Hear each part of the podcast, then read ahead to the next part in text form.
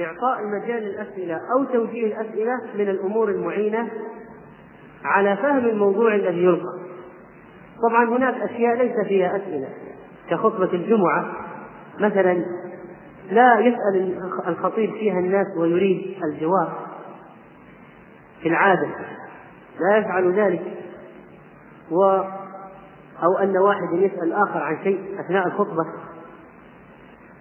وكذلك يحدث أحيانا أن يتطرق إلى الأذهان سؤال أثناء عرض الجرس، فالملقي يستحسن أن يجعل وقتا لطرح الأسئلة، كلما انتهت فقرة كبيرة جعل وقتا محددا للأسئلة لا يضيع الوقت، أو إذا كان الدرس قصيرا أو معتدلا جعل الأسئلة في نهاية الموضوع مثلا بحسب المصلحة. أما بالنسبة لإزالة السآمة والملل أثناء الإلقاء، فإذا كان الموضوع قصصيا ومن السيرة وطريقة الإلقاء شيقة، فإن الناس قد لا يملون ولا تحتاج إلى شيء لإزالة الملل لأنه غير موجود أصلا. لكن في الدروس العلمية وسياق أقوال العلماء والأدلة المتعارضة وذكر الترجيح، هذه الدروس المكثفة يحتاج الإنسان إلى طرد النعاس عن بعض الحاضرين. الدروس التي فيها سرد طويل ينبغي فيها إعادة الشارد وإيقاظ من به سنة وتنبيهه. يزال الملل بأشياء، فمنها طرح سؤال على الحاضرين، تغيير الجو بأن ينتقل الكلام إلى السامعين، أو إيراد طرفة جائزة شرعا يحصل فيها تلطيف للجو وترويح عن النفوس، أو اختصار الكلام، أو زيادة إضاءة، أو فتح نافذة، أو إتيان بشيء من المشروبات التي يجعل لها وقت، أو أخذ راحة، نتوقف مثلا لأخذ راحة. أقول هذا من الأمور المهمة التي ينبغي الانتباه لها في إلقاء الموضوعات. إذا نسيت نقطة وأنت تبتدئ فاذكر ربك إذا نسيت، وأعد النقطة السابقة، فربما يتصل في ذهنك، تتصل النقطة السابقة بالنقطة المنسية فتأتي، أو لخص ما سبق منتظرا أن تأتي النقطة المنسية، والإعادة ولو كانت فيها شيء من التكرار، خير من الصمت المطلق الطويل. وربما سأل الإنسان من عنده أن يعينوه، أو سأل سؤالا يأتيه الجواب، تأتيك الفكرة المنفية ريثما يأتيك الجواب. وبعضهم قد يأتي بشيء يقول هل الصوت جيد، هل الجميع يسمع بوضوح، وهو لا يقصد هذا، وإنما يقصد أن تأتي الفكرة المنسية. ومن الأمور المهمة جدا ضبط الوقت. المقدمة كم لها؟ الموضوع ينقسم إلى كم قسم؟ والخاتمة كم لها؟ كم ستعطي لأقسام الموضوع؟ كل فقرة ستتكلم عنها في كم دقيقة من الوقت؟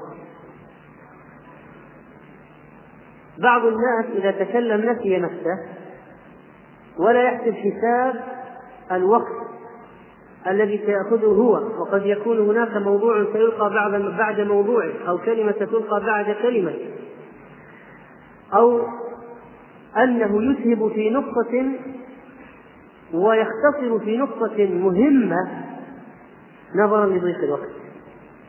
فمراعاة الوقت وضبط الوقت من الأمور المهمة جدا في الإلقاء. وبعض الناس يكتبون عدد الدقائق، يكتبونه على أطراف الورقة، هذا كم يأخذ وهذا كم يأخذ، ويجعل أمامه ساعة حتى يضبط نفسه. وبعض الناس قد يجيز ضبط نفسه تلقائيا. فالمهم أنه لابد من مراعاة هذه المسألة، أما بالنسبة للخاتمة وإنهاء الكلام فلا شك أننا نحن المسلمين ننهي كلامنا بذكر الله كما نبدأ بذكر الله. وقد يقول الخطيب استغفر الله لي ولكم، وقد قد يختم المتكلم بصلاة على النبي صلى الله عليه وسلم. وبالنسبة للخاتمة، خاتمة الموضوع ليست الخاتمة النهائية استغفر الله لي ولكم أو صلى الله على نبينا محمد مثلا، هذا آخر ما يقال أو في دعاء كفارة المجلس أو ختام الكلام. الخاتمة خاتمة الموضوع أمر مهم لأنه آخر ما يبقى في أذهان المستمعين، فينبغي أن يجهزه بعناية خاصة. وبعض الناس لا يعرف كيف يختم، وبعضهم يختم فجأة يذهل الموجودين، وبعضهم يختم ويعيد الدخول مرة أخرى في الموضوع، وبعضهم يبحث عن مخرج فلا يهتدي لمخرج ولا يستطيع الخروج ولا يتوصل إلى نهاية أبدا، فهو يعيد ويكرر باحثا عن مخرج ولا يجد مخرجا. فليكتب هذه الكلمة أو الخطبة خير له. ومن الأمور المهمة في الخاتمة إعادة اختصار الموضوع وعرض النقاط حتى تتركز في أذهان المستمعين. واعلموا أيها الإخوة أن الإلقاء موهبة، وكذلك الإلقاء الجيد وليد التدريب. والإنسان قد لا يلقي موضوعا طويلا من البداية، أو يلقي موضوعا صعبا يحتاج إلى مزيد شرح وإيضاح، أو أنه يلقي خطبة فجأة على مجموعة كبيرة من الناس. يتجرد في الإلقاء فيلقي على إخوانه شيئا، ثم قد يلقي كلمة بسيطة في مسجد، ثم ينتقل أو يلقي شيئا في قاعة الدراسة وبحثا على الطلاب، ثم ينتقل بعد ذلك لإلقاء خطبة في مسجد على مستوى أوسع ونحو ذلك، ويلقي في وسط أناس لا يعرفهم. هذا بعد أن يكون قد ألقى وسط أناس يعرفهم، لأن الوجوه المألوفة والصداقة مع المستمعين هذا مما يسهل عليك الإلقاء في البداية.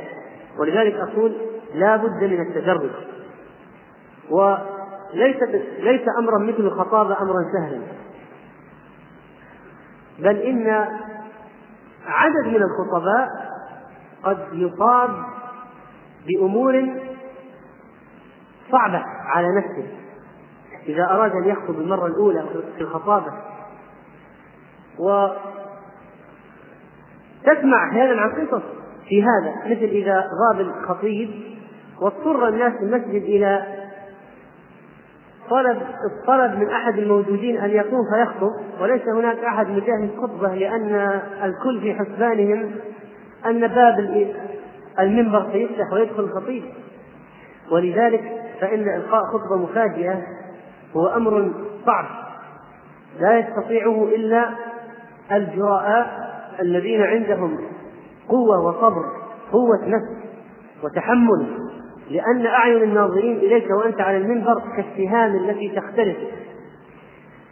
ولذلك قال أنه في مسجد من المساجد تأخر الخطيب ما جاء، فرأوا واحد من هؤلاء الموجودين يعني صاحب لحية وفي الصفوف المقدمة مبكرا، فضغطوا عليه قم فيك الخير والبركة قم.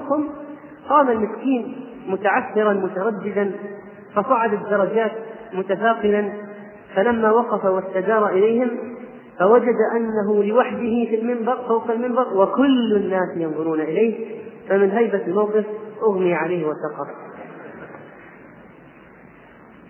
وهناك عدد من الخطباء كما تروي الكتب، كما يروى في الكتب، يصابون بعملية يرتج عليهم يعني يقفل ويغلق عليه، ما يدري ماذا يتكلم ولا يدري ماذا يقول. وقد يكون بعضهم عنده نوع من الظرافة يتخلص بها من الموقف المحرج. من أول ما كانوا يكتبون في أوراق ويصعدون المنبر من غير أوراق ويسجلون الخطبة ارتجالا. صعد روح بن حاتم المنبر، فلما رآهم قد فتحوا أسماعهم وشقوا أبصارهم حصر، ارتج عليه فقال نفسوا رؤوسكم وغضوا أبصاركم فإن أول كل مركب صعب، أول كل مركب صعب، وإذا يسر الله فتح كفل يسر. وصعد أحد الظلمة وكان خطيبا على المنبر فحمد الله ثم أرتجع عليه، الحمد لله والصلاة والسلام على رسول الله. وبعد ما في شيء، فجعل يقول أما بعد وقبالة وجهه رجل أصلع، فقال أما بعد يا أصلع فوالله ما غلطني غير طلعتك هاتوه، فأمر به فضرب أسواطا عند المنبر. يعني هذه الخطبة. وخطب آخر فقال أما بعد وجعل لا يدري ماذا يقول، ثم نظر فإذا إنسان ينظر إليه فقال قاتلك الله، ترى ما أنا فيه وتلمحني ببصرك أيضا. وأرتج على عبد الله بن عامر بالبصرة وهو أميرها في خطبة عيد الأضحى. ترى هذه حالة نفسية، يعني قد لا يتخيل الشخص حال الخطيب إذا أغلقت دونه الأبواب ولم يجد شيئا يقوله وهو يرتجل وليس عنده شيء ولا ورقة. أرتج عليه في خطبة عيد الأضحى فمكث ساعة ثم قال والله لا أجمع عليكم عيا وبخلا، من أخذ شاة من السوق فهي له وثمنها عليه، يعني الأضاحي على حساب. وكان عبد ربه اليشكري أميرا على المدائن فصعد المنبر فحمد الله وأرتج عليه فسكت، ثم قال والله إني لأكون في بيتي فتجيء على لساني 1000 كلمة، فإذا قمت على أعوادكم هذه جاء الشيطان فمحاها من صدري، ولقد كنت وما في الأيام يوم أحب إلي من يوم الجمعة، فصرت، يعني معنى كلامي، إذا جاءت الجمعة أغتم، وما ذلك إلا لخطبتكم هذه. ودعي رجل يلقي كلمة في نكاح فحصر، أراد أن يقول ماذا يتكلم، ماذا يقول، ما هو ما وجد شيئا، فقال لقنوا موتاكم لا إله إلا الله. فقالت أم العروس عجل الله موتك لهذا دعوناك. وهذه مسألة الخطابة، يعني مسألة تدريب وتعود. والإنسان إذا كان يخشى على نفسه يكتب الخطبة، كما أن هذا والله المستعان حال أكثر الخطباء اليوم. يعني نحن الآن فينا من الضعف ما لا نستطيع أن نرتجل ونحفظ النصوص ونتفوه بهذه الكلمات في خطبة متقنة، فيحتاج الإنسان أن يكتب. وكذلك الإلقاء، الملقي تعتريه عيوب، فقد يكون عنده لفظة وهي التردد في الكلام أو قبل كلمة معينة أو قبل بداية الجملة، وقد يكون عنده تأتأة يتردد عند حرف التاء، أو فأفأة يتردد عند حرف الفاء، أو لثغة مثل أن يغير الراء غينا لا يستطيع أن ينطق بالراء، أو تمتمة يتردد اللسان في حرف التاء، ورتلة وهي قلب الراء كما قلنا غين أو واو. يعني هذه من العيوب، بعضها لها علاجات، يعني عند الأطباء النفسانيين لها علاجات، وبعضها يحتاج إلى تدريب، أو هو العلاج أكثره تدريب، وإن كان التدريب شاقا. وقد قيل لرجل كان لديه فطنة وكان يقلب الراء غينا لا يجيب، قل أمر الأمير بحفر بئر في قارعة الطريق، فقال أوعز القائد أن يقلب قليب في الجادة، وقليب هو البئر والجادة هي قارعة الطريق. كان بعضهم يتخلص من الحروف التي لا يجيد نطقها بكلمات ليس فيها هذا الحرف، وهذا يحتاج إلى ثروة لغوية، يعني مثل كتاب جواهر الألفاظ، هذا كتاب جيد في المترادفات، إحكام صنعة الكلام في البديع والبلاغة أيضا كتاب مهم. هناك كتب، الشاهد أن هناك كتب تتكلم عن مثل هذه الأمور التي ذكرناها. ولا بد أن يتغلب الملقي على العقدة النفسية خصوصا في الإلقاء للمرة الأولى، كالارتباك وعدم القدرة على التفكير والتلعثم وتضاعف سرعة النبض. وبعضهم قد يفضل أن يبقى خلف طاولة أو منبر شبه مغلق ولا يستطيع أن يقف في مكان مفتوح ليس أمامه إلا مكبر الصوت. وينبغي أيضا على الملقي أن يتجنب العبث بالأزرار أو اللعب بشيء بالقلم أو التشبث بقوة غير طبيعية أو فرك اليدين أو حك اللحية المتواصل أو العبث بالشارب، وكثرة تعديل الغترة وتقليد الأوراق وطيها تقليبا مزعجا، لأن هذا يشوش أفكار المستمعين الناظرين إليه. هذا ما تيسر ذكره من الأمور المعينة على حسن الإلقاء، ونسأل الله سبحانه وتعالى أن يجعلنا من الدعاة إلى سبيله الذين يبذلون النفس والنفيس في مرضاته سبحانه، ونسأله أن يجعل ما أعطانا من القوة والبيان عونا على طاعته، وأن لا يجعلنا ممن يستخدمون ما أتاهم من المواهب في الشر والصد عن سبيله. ونختم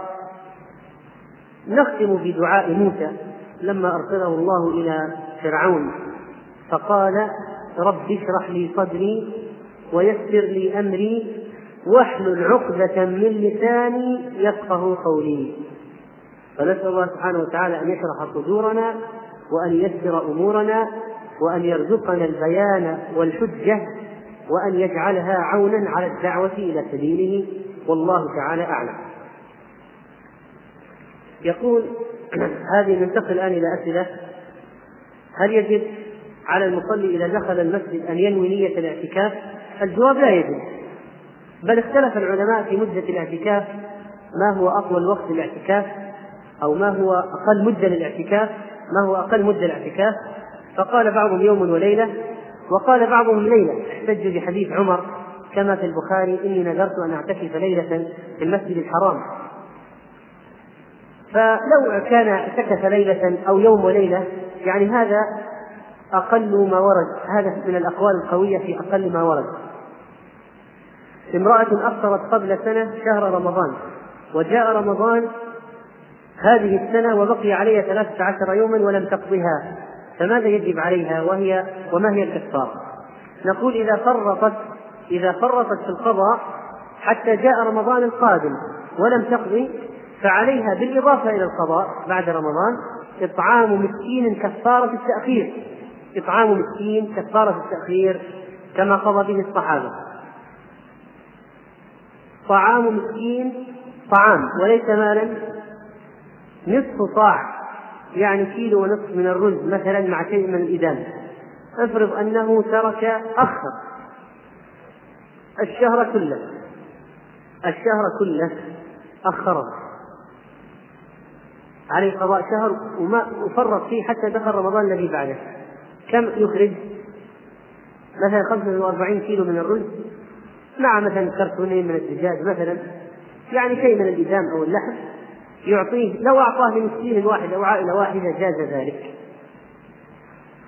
يقول: رجل يشترط أن يكون البيت عن يسار الطفل وهو محمول في الطواف، لا دليل على هذا، سواء حملوا عن اليمين أو الشمال لا بأس بذلك. كيف أعدل بين الزوجتين؟ هناك أشياء أساسية، العدل في المبيت والنفقة، فلا تأتي ليلة هذه في ليلة الأخرى، فلا تأتي هذه في ليلة الأخرى، ولا تعطي هذه أكثر من هذه، أو تجدد عكس هذه ولا تجدد أساس الأخرى، وتدخل أولاد هذه مدرسة خاصة وتبقي أولاد الأخرى، ونحو ذلك من الأشياء الكثيرة التي يجور فيها بعض الناس ويظلمون، لأن الذي لا يعدل بين زوجتيه يأتي يوم القيامة وشقه مائل. يقول: إذا أردت أن أصطحب معي إحداهن لدرس أو محاضرة وتصطحب الأخرى، فإذا كانت معذورة ما عليك في اصطحاب غير المعذورة، اصطحب غير المعذورة لا حرج. يقول: إن لي أعمام متجاعلين بأسباب مشكلة صغيرة وبعض لا يدخل على بعض، حاول أن تكون واثقا في الخير وأن تصلح ما بينهما، وإن تعذر عليك فأنت قد حاولت، أنت عليك البلاغ وعليك العمل، والله بصير بالعباد. يقول: أريد أن أرشد الناس في المسجد أو في البيت ولا أقدر. نقول: يا أخي، هذه قضية تعود. الإنسان يبدأ مع معارفه، يبدأ مع أقربائه، ثم ينتقل إلى المسجد، لأنه إذا قفز إلى المسجد فجأة يريد أن ينضع الناس وهو ليس عنده تعود أو خبرة سابقة في الكلام مع الناس يزل، أو أنه يتلعثم ويرتد عليه. فلذلك المسألة تؤخذ بالتدريج. ومن البرامج الجيدة يعني في بعض المراكز الصيفية أو المدارس الأنشطة الخطابة، يعني عمل برامج لتأهيل الخطيب، خطباء، تأهيل خطباء من الشباب يلقون الموضوعات في خطب على زملائهم. تأهيل الخطباء هذا مسألة مهمة جدا. يقول في حديث الثلاثة الذين دخلوا المسجد والنبي صلى الله عليه وسلم في حلقة في أصحابه، هل هذا الحديث فيه دليل على عدم أداء التحية أثناء دخول؟ ذكر ابن حجر رحمه الله في شرح هذا الحديث رواية فيها إلقاء السلام. يقول: ما حكم ما تفعل بعض الشركات من أن المشتري يعين السلعة فتذهب الشركة فتشتريها، لا يجوز له عقد البيع إلا بعد أن تملك الشركة السلعة وتنقلها إلى مخزنها أو مستودعها ومكانها، وإلا لا يجوز البيع. فإذا ما وجد عندهم يقول لهم: هل ستأتون بالبضاعة الفلانية؟ متى؟ إذا أتيتم بها فأنا عندي رغبة في الشراء مثلا. فمن فتاوى الشيخ عبد العزيز بن باز في هذا أنه يجوز أن يقول لهم: لو أتيتم بها عندي رغبة في شرائها، فإذا أتوا بها يذهب ويشتري. أما قبل ذلك فلا يجوز، لها أن تباع السلع حتى يحوز التجار إلى رحالهم، لا تبع ما ليس عندك، كما قال النبي صلى الله عليه وسلم. يقول بعض الناس: من لم يعق عن أهله أو عند ولادته يلزم الهدي في الحج. هذا غير صحيح، هذا من الاعتقادات الفقهية الخاطئة عند العامة. وبعض الناس يعتقد أنه إذا لم يعق عنه فليس له حج، وهذا خطأ. له حج ولو ما عق عنه. ثم الإنسان يمكن أن يتدارك الأمر ويذبح العقيقة، لا مانع حتى لو صار كبيرا. يقول: أنا طالب في مرحلة متوسطة من الطلبة الجيدين دراسيا، وطلب مني إحضار صورة لتعلق في المدرسة. لا تحضر، هذه ليست ضرورة. يقول: ألا تظن أن توزيع أوراق الأسئلة فيه تشويش؟ نعم، أرى ذلك، لذلك أرى أن توزع أوراق الأسئلة في آخر المحاضرة، لأن أحيانا بعض الناس يكتب سؤالا وبعد قليل يأتي جوابه في المحاضرة، فلو وزعت في آخر المحاضرة يكون أحسن. يقول: فائدة إزالة الرهبة عند إلقاء موضوع أن يأخذ نفسا عميقا طويلا ويشد جسمه بادئا بصدره وذراعيه وساقيه، ثم يذكر الهواء المحبوس. طيب، هذا قرأته في أثناء تحضير هذا الموضوع، قرأته في بعض كتب الغربيين أو الكتب المترجمة عن بعض كتب الغربيين، ولكن يعني لم أرى نقله، لأن فيه بعض التكلف، أنه يقف ويمد يديه ويرخي ويأخذ ذكرة قوية، فلم أرى ذلك، ربما لم أرى ذلك من الأشياء المهمة في الموضوع، ولكن لعل بعض الناس يستفيد من هذا. والنفس يحتاجه أثناء الإلقاء على أي حال. يقول: ما رأيكم في كتاب ظهر حديثا بعنوان حوار صاحبي مع جني مسلم؟ هذا الكتاب صاحبه دجال كذاب أشر، وقد سبق له أن ألف كتابا في مسيح الدجال وهو نفسه الدجال، وقد بينا هذا سابقا. بينا رجل هذا يأتي بأشياء ليس لها أدلة من الكتاب والسنة في الأعضاء التناسلية للجن وأشياء عجيبة يعني، ويأتي بعض الآيات والأحاديث الصحيحة ويموت فيها تمويه على القارئ، يظن أن الكتاب فذا في آيات وحديث يعني أنه كتاب جيد، ولذلك أحذر منه. بالرغم من ذلك هذه مدري الطبعة العاشرة وينفذ من المكتبات بسرعة، والناس لأنهم يخافون من الجن أو يريدون أن يعلموا العوالم الخفية أو الأشياء عندهم حب استطلاع، فيقبلون على هذه الأشياء ولو لم تكن صحيحة، وهذا خطأ في منهج التلقي. يقول: إذا صلى رجل صلاة النافلة قبل صلاة الفرض فذهبت ركعة وهو في قيام الركعة الثانية، صلى صلاة النافلة قبل المفروضة. طيب إذا أقيمت الصلاة فلا صلاة إلا المكتوبة. إذا كان قبل ركوع الركعة الثانية يقطع الصلاة ويدخل في المفروضة، إذا كان بعد ركوع الركعة الثانية يتمها خفيفة، وفي هذه الحالة الغالب أنه لا تفوت ركعة فيدرك الصلاة. هذا أحد أقوال أهل العلم. يقول: هل وقع لك موقف محرج في أثناء الخطابة؟ نعم، حصل موقف قبل فترة، يعني لا بأس من المصارحة وأنتم إخوان، يعني كتبت خطبة أذكر أنها كانت عن عذاب القبر ربما، وأكثرها نصوص لا أستطيع أن أحفظها، فكتبتها وتعبت في كتابتها إلى، وكان هناك إضافة كتبتها إلى قبل الصلاة بقليل، ووضعت الأوراق، وكان بجانب الأوراق الموضوعة أوراق خطبة السابق، أوراق الخطبة السابقة. فذهبت وتجهزت للصلاة وخرجت مسرعا، فأخذت الأوراق التي وجدتها وذهبت وصعدت المنبر وجلست. الله أكبر الله أكبر، بدأ الأذان.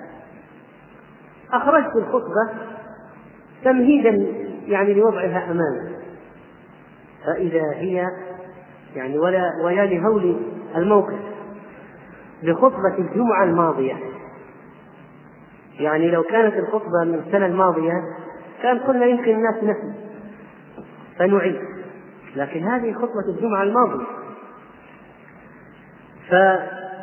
يعني لا أكتمكم أنني كنت الآن أفكر وهو يقترب من انتهاء الأذان، أشهد أن لا إله إلا الله وأشهد أن حي على الصلاة حي على الفلاح، والوقت يمضي وأنا أريد أن أعثر على موضوع الآن، التفكير الآن في موضوع يعني ما هو رأس الموضوع.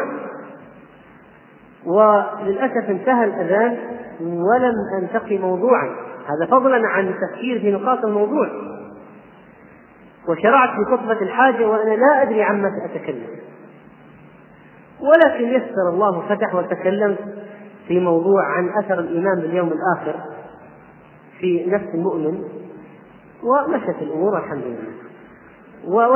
ولحسن الحظ يعني أنني سألت واحد بعدها قلت ما رأيك في الخطبة، يعني فقال يعني يظهر أنها فيها تحضير، يعني فقلت الحمد لله أنهم لم يكتشفوا هذا. طيب يقول: استطاعت إذا أسقطت المرأة مضغة لم تتخلق ونزف دم فهل تقوم تصلي؟ الجواب نعم. النفاس المرأة متى تكون نفساء؟ إذا أسقطت ما يتبين فيه خلق إنسان، يعني بعد 80 يوم، بعد 40 الأولى وال40 الثانية يبدأ التخلق وتكون الظهور، ظهور هذا الشيء تخطيط يد أو رجل أو رأس، وما بعد ذلك من الجنين المتكامل أو ما كان فيه روح. إذا أسقطت فالدم نفاس. قبل هذا يعني إذا كان لم يظهر فيه تخطيط أو كان قطعة من الدم أو اللحم ليس فيه تخطيط فهذا دم فساد استحاضة، وعليها بالصلاة والصيام. يقول: بعض المشايخ يستخدمون الأسلوب العام عند تقديم المواضيع. طبعا هذا لا يصلح في خطبة الجمعة مثلا، لكن قد يصلح أن يقال أحيانا في بعض الدروس مع العامة. كذلك الدروس العلمية ينبغي أن نتكلم بلغة عربية فصحى، لكن يعني في بعض الدروس مع العامة قد يصلح هذا من باب أن يكون قريبا إليهم ببعدهم هم عن اللغة العربية الفصحى. يعني ليس هذا هو الوضع الصحيح والمثالي، لكن هم ببعدهم عن اللغة العربية الفصحى يشعرون بنوع من الحواجز إذا تكلمت معهم بها، أو يشعرون أنك أنت متكلم، فربما يكون وسيلة. يقول: هذا السؤال عن خلق العرش قبل خلق السماوات والأرض وله. والمسائل الغيبية التي لا يجد فيها الإنسان جوابا من الكتاب والسنة يمسك ولا يتكلم، من حسن الإنسان المرء تركه ما لا يعنيه. قضايا الغيب ما يتعلق بالله سبحانه وتعالى ينبغي على المسلم أن يقف عند حده فيه. الرحمن فاسأل به خبيرا، ولا يجوز أن يتكلم عن الله بغير علم، فهذا من الكبائر. الإسراف في العواطف بين الشباب الصحوة، وما هو ضد ذلك الحسد والحقد والإحساس بالنقص. إن شاء الله أرجو أن يكون له درس خاص، وبدأت في كتابة شيء فيه لإعداده، فأرجو أن يأتي عليه هذا، أرجو أن يأتي الوقت الذي يقدم فيه.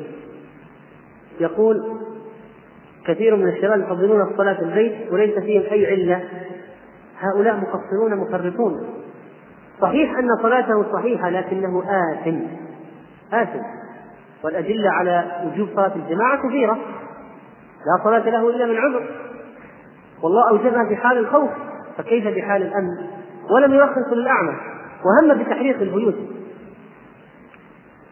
يقول لم تشير إلى اختيار الموضوع الذي يناسب الحادثة فضلا عن حادث الناس إليه. هذا يدخل في موضوع كيف تحضر موضوعا، فلعلنا إن شاء الله نأتي عليه في مناسبة أخرى. كيف تختار الموضوع المناسب إذا كان هناك كلمة أسبوعية أو دورية في مسجد أو مع الأصحاب؟ هذا تابع للسؤال الذي قبله، لكن ممكن أنه يأتي مرة لتفسير آية غامض لا يعرف كثير من التفسير، أو آية مهمة فيها أحكام، أو حديث فيه أدب أو خلق أو موعظة مرة، أو يعلق على حادثة حدثت في المجتمع مرة، أو قصة من السيرة مع ذكر فوائد، فينوع عليه. هل من طريقة للتخلص من الموقف الذي يصادفني لنسيان نقطة في الموضوع؟ ذكرنا هذا، ويبدو أن السؤال كتب مبكرا. إذا كنت لا أجيد اللغة العربية هل يمنعني من إلقاء موعظة؟ لا والله، فقد يكون موعظة عامة تؤثر أكثر مما تؤثره إلقاء موعظة باللغة العربية الفصحى. هذه قدرته وهذه طاقته، فإذا حصل الإخلاص والعلم الحمد لله. يقول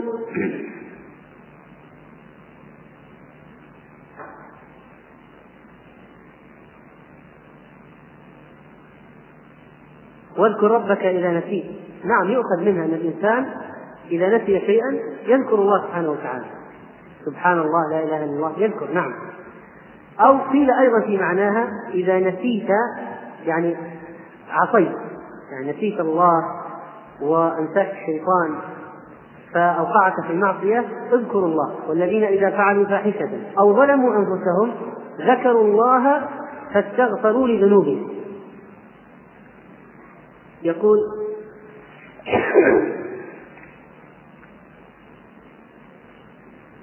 ما نبدأ باللقاء حتى ينتابوا لشعور بالرهبة وردفة الأعضاء؟ هذا لأنك في البداية، لكن تعود، تجلد، وواصل الطريق، ستصل إن شاء الله. من الناس من يصل بسرعة ومنهم من يصل ببطء، لكن ومدمن القرع للأبواب أن يلي، لابد بمشيئة الله سبحانه وتعالى. زيادة الحياء لا أستطيع أن ألقي أي شيء. نقول هذا ليس من الحياء، هذا خجل. الحياء المحمود النبي عليه الصلاة والسلام كان يلقي أحسن الناس إلقاء وهو أشد حياء من العذراء في خدرها، فإذا لا تجعله، ليس حياء، هذا خجل، ينبغي أن يعالج نفسه. أولا يجعلها تعليق، الإنسان مثلا يجعل تعليق على كلمة، ما يقول هو كلمة ابتداء، يجعلها تعليق، محادثة. كيف يبدأ الإنسان يتعود؟ محادثة، تعليق، يستنبط فائدة ويقولها، ثم بعد ذلك يكون له إضافة، ثم يقول كلمة قصيرة، ثم يقول كلمة أطول، يبتدئ الموضوع سهل ثم ينتقل الموضوع أصعب، يكون درسا ثم يكون خطبة، وهكذا. طيب، يقول أعمل أعمال خير فيأتيني الشيطان فتقول إنك تعملها رياء، إذا تركتها وقعت في الرياء، لأنك تركتها من أجل من؟ الناس، أنت لا يقول عنك أنك مرائي، فأعملها وتوكل على الله واقصد وجه الله. عندي جمعية وأريد أن أحج، ما دام عندك من المال، يعني ما لو حصل لك شيء ما يوفى به للجمعية فلا مانع من الحج. يقول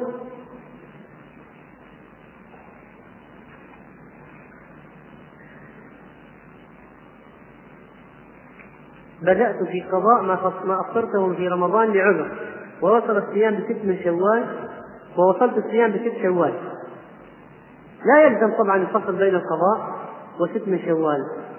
ولحقتني الدورة في آخر شوال ولم يتبقى إلا يوم واحد، لا بأس أن يصومها من ذي القعدة. يقول المطلي للذهب، رأي الشيخ عبد العزيز بن باز والشيخ محمد بن صالح بن عثيمين في المطلي للذهب كالتالي: إذا كان الطلاء عاما في الشيء فلا يجوز للرجل يمسك، وكذلك الأواني لا تستخدم. إذا كان الطلاء في شيء يسير مثل عقارب الساعة أو الأرقام التي فيها أو ريشة القلم أو زاوية النظارة فلا بأس بلبسه واستعماله. يقول قراءة أحد الطلبة في مسجد المدرسة القرآن قبل الصلاة والباقي يستمع له، يعني أرى لا يجعل ذلك عادة، لأن ما هي كيف كان المسلمون يدخلون مسجد النبي عليه الصلاة والسلام؟ كل واحد يقرأ لوحده، أليس كذلك؟ ولا يجهر بعضكم على بعض بالقرآن. فما كان النبي عليه الصلاة والسلام يؤكد لكل صلاة واحد من الصحابة يقرأ والبقية يستمعون. يدخلون المسجد يصلون التحية كل واحد يقرأ لوحده، والذي يريد أن يدعو لأن الدعاء بين الأذان والإقامة مستجاب، والذي يريد أن يذكر الله يذكر، والذي يريد أن يستمع إلى قراءة من بجانبه يستمع، وهكذا. يقول: هل يحق لي أن أتزوج قبل أخي الأكبر مني؟ طبعا لا يمنع، وإن كان ينبغي التلفظ في قضية يعني استئذانه أو تهوين مسألة عليه حتى لا يكون في ضيق، لأن قد تكون ظروفك أحسن من ظروفه فتبين له الأمر والحمد لله. هل الأفضل بداية بحاشية الأجرومية أو ألفية بن مالك؟ لا شك أن حاشية الأجرومية أسهل من ألفية بن مالك. طيب، نسمع كثيرا عن الأسلوب العلمي في الإلقاء. الأسلوب العلمي في الإلقاء إلقاء الدروس العلمية، لكن المواعظ أو الآداب والأخلاق أو مشكلات المجتمع عرضها لا يدخل فيها الأسلوب العلمي. تعلمون ما يحدث في الأسواق من الفتن في لبس النساء، الكاسيات العاريات وإظهار الأعين والسيقان وإبداء الزينة، وإذا نزلت إلى السوق أتحرج في أخذ أهلي معي، وإذا جلست في السيارة بدون محرم. لا بأس أن تجلس في السيارة، مكان آمن، وتغلق الأبواب، تشتري أنت الشيء وترجع إذا كان الوضع غير مناسب، وإذا كان مناسب نزلت بكامل حجابها معك. يقول: ينبت الشعر قرب العين، إذا كان يؤذيك فلا بأس من إزالته. عم وخال الزوج لا يجوز للزوج أن تكشف لهما. زوجتي ترضع ولا تأتيها الجورة عادة عندما ترضع، وعمر الطفل الآن 4 أشهر، وأخذت موانع الحمل وهو ما يسمى باللولب، وعند وضع خرج دم. تسأل الطبيبة، فإذا قالت لها إنه ليس بدم حيض فإنها تصلي وتقوم. يقول: عندنا مصلى في المكتب والمسجد مجاور، لا يجوز الصلاة إلا بالمسجد، حافظوا عليهن حيث ينادى بهن.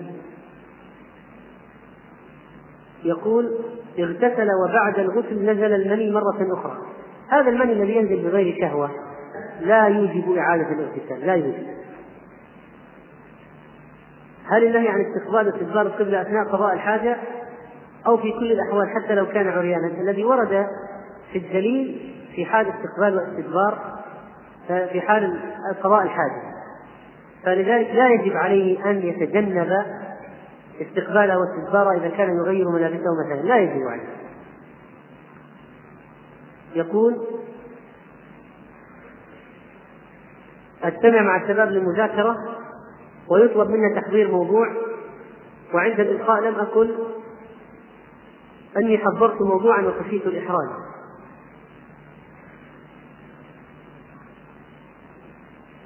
طيب السؤال هذا غير مفهوم. عند الإلقاء لم أقل إني حضرت موضوعا وهو حضر موضوعا خشية الإحراج. طيب ما دمت أنك حضرت موضوعا وألقيته والحمد لله. يقول بعض أئمة المساجد ألقى نصيحة أو موعظة أمام المستمعين ثم قام أحدهم تأثر في ما لديهم ظروف، وأنه لا يجب عليهم شرعا أن يجلسوا ويتركوا ما عندهم من شغل، قد يكون عنده أطفال في سيارته، فلماذا نشعر بنوع من الحقد عليهم؟ دع الذي يريد أن يجلس ولا يريد أن يذهب يذهب، هذه خطبة العيد، من يريد أن يذهب يذهب ومن يريد أن يجلس يجلس، وليست كلمتك بأفضل من خطبة العيد. يقول